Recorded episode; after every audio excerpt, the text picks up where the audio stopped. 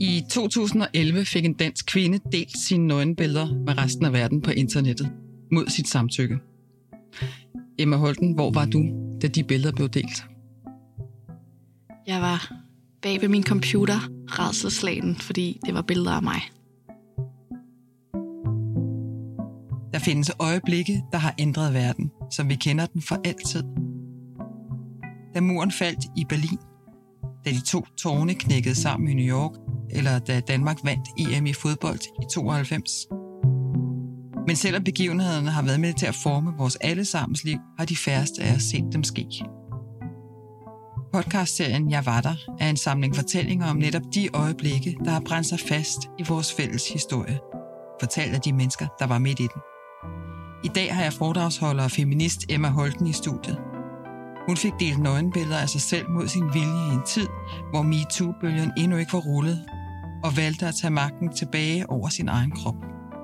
Det fortæller hun om her. Velkommen til.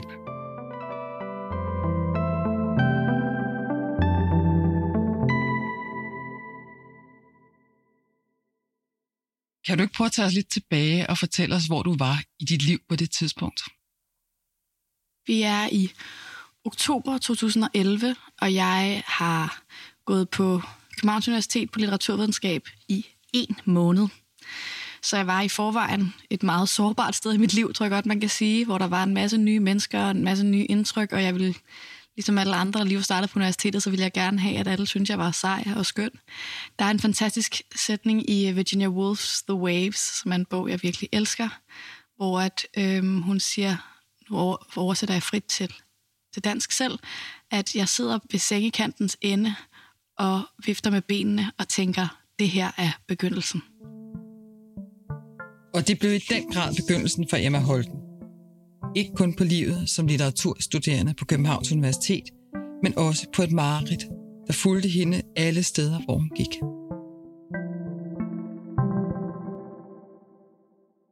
Prøv at fortælle os, hvad der sker, når du finder ud af, at dine billeder er blevet delt. Jamen, altså, jeg vågner en morgen. På det her tidspunkt, der bor jeg ude i Sydhavnen med en roommate, og kan ikke komme ind på min Facebook og mail.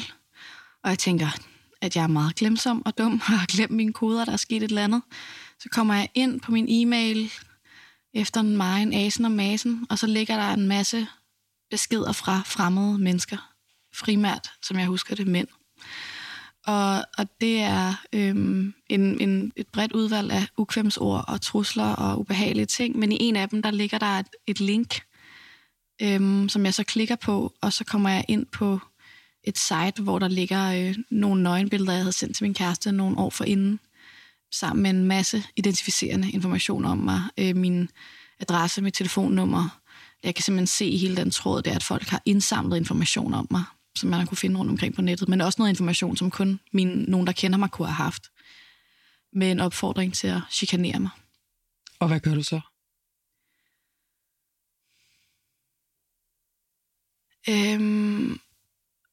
Jeg ville ønske, at jeg kunne sige, at jeg gjorde noget meget konkret, men jeg må faktisk sige, at det tog mig noget tid at forstå, hvad der var sket.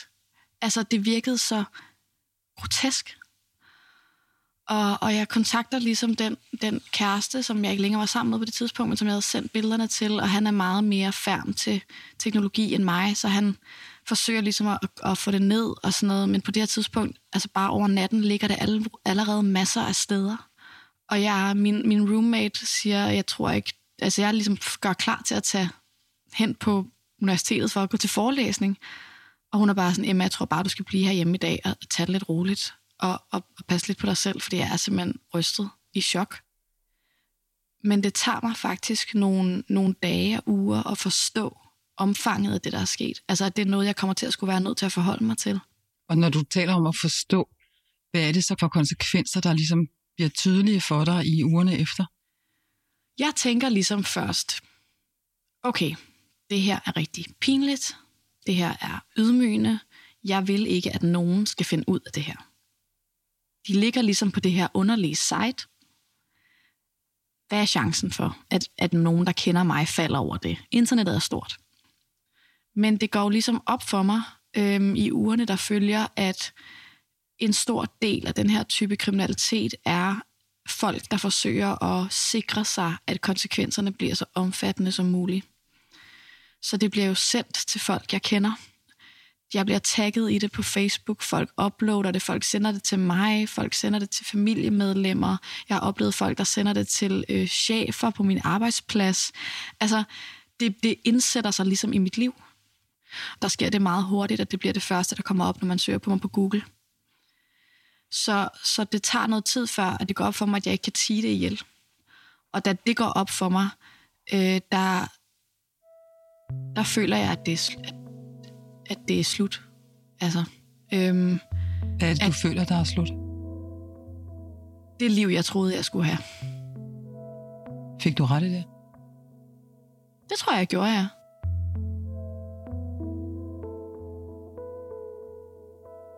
Ved du, hvem det er, der har gjort det? Nej, det gør jeg ikke. Det gør jeg stadig ikke.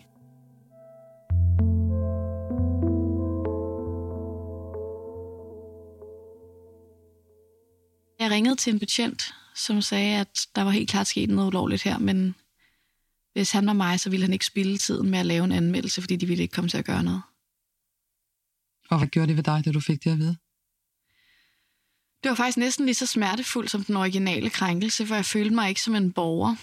Enormt meget af min verdensopfattelse var bygget op omkring ideen om forestillingen om at leve i et retfærdigt samfund. Og der gik der alvorlige skår i den overbevisning, da jeg havde den oplevelse.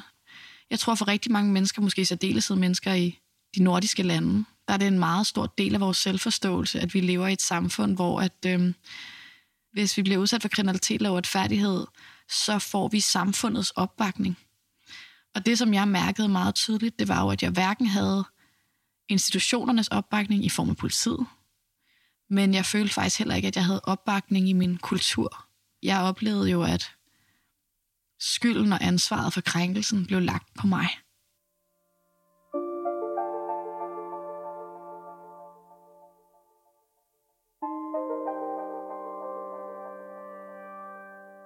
På det her tidspunkt havde jeg aldrig nogensinde hørt nogen tale i offentligheden om at være blevet udsat for en seksuel krænkelse. Altså, det var ligesom ikke noget, man gjorde.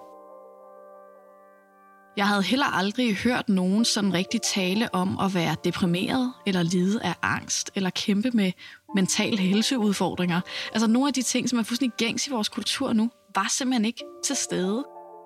Jeg tror, hvis jeg havde levet nu, så havde jeg tænkt, at jeg er deprimeret, og jeg har angst. Men det gjorde jeg ikke.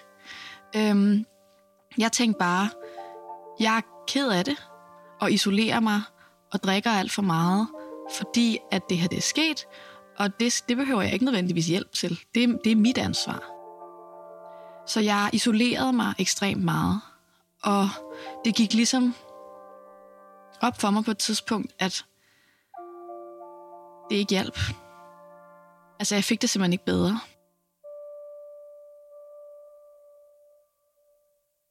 Og jeg havde en oplevelse til en fest, hvor at en ung mand sagde til mig, at han godt nok aldrig nogensinde kunne have en kæreste, der var blevet udsat for hævnporno. Og han sagde det til mig på sådan en måde, som var næsten sådan beklagende, at det var selvfølgelig ærgerligt for mig, men det måtte jeg jo kunne forstå, hvorfor han ikke kunne.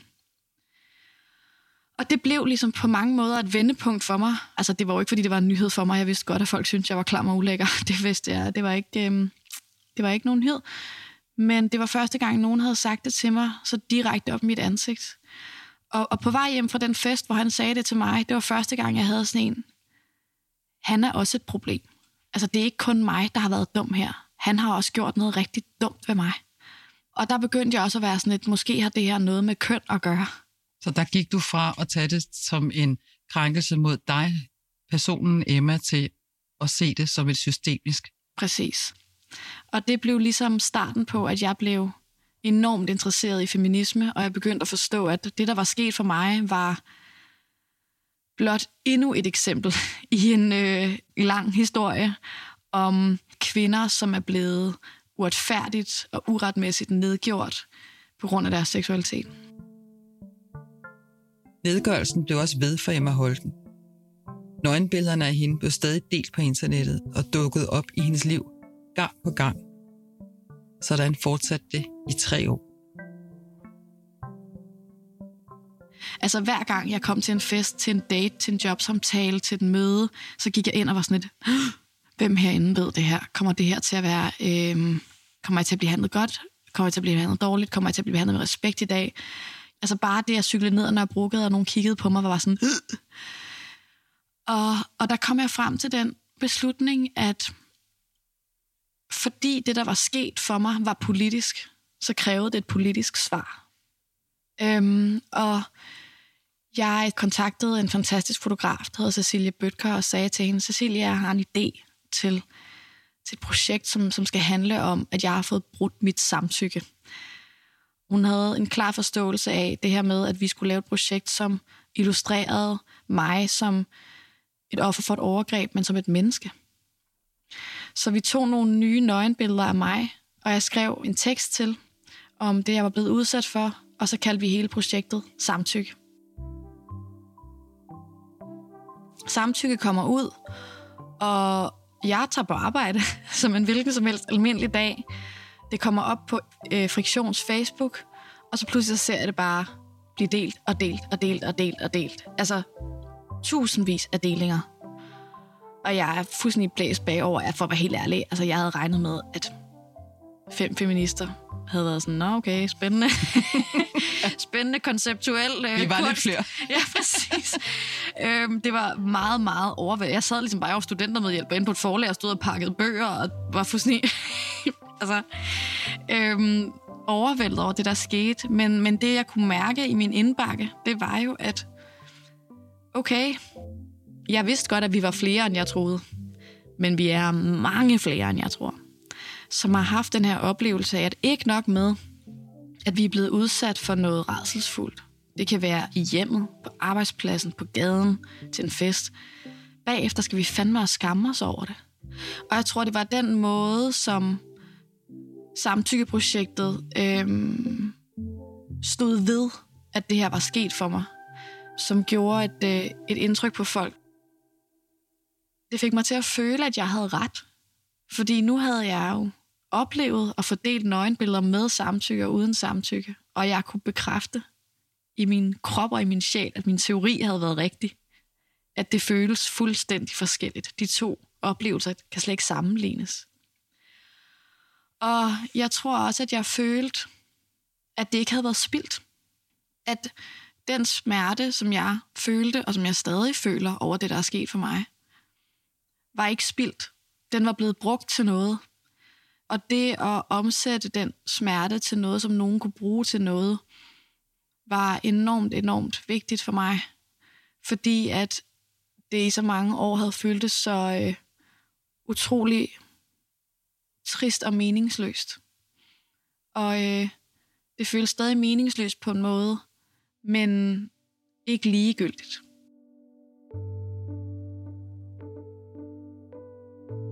Jeg tror, jeg på vegne af ikke bare din generation, men også min egen, og måske også dem, der er endnu ældre, kan takke dig varmt for dit mod, og for at du turde tage retten til din egen historie tilbage. Tusind tak, Emma, fordi du ville dele din historie med os. Mange tak, for at jeg måtte komme.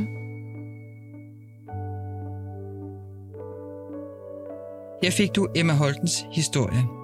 Et livsomvæltende øjeblik i hendes liv, som vi aldrig glemmer. Jeg var der er en podcastserie produceret af Enigma, Museum på Post, Tele og Kommunikation i samarbejde med Heartbeats.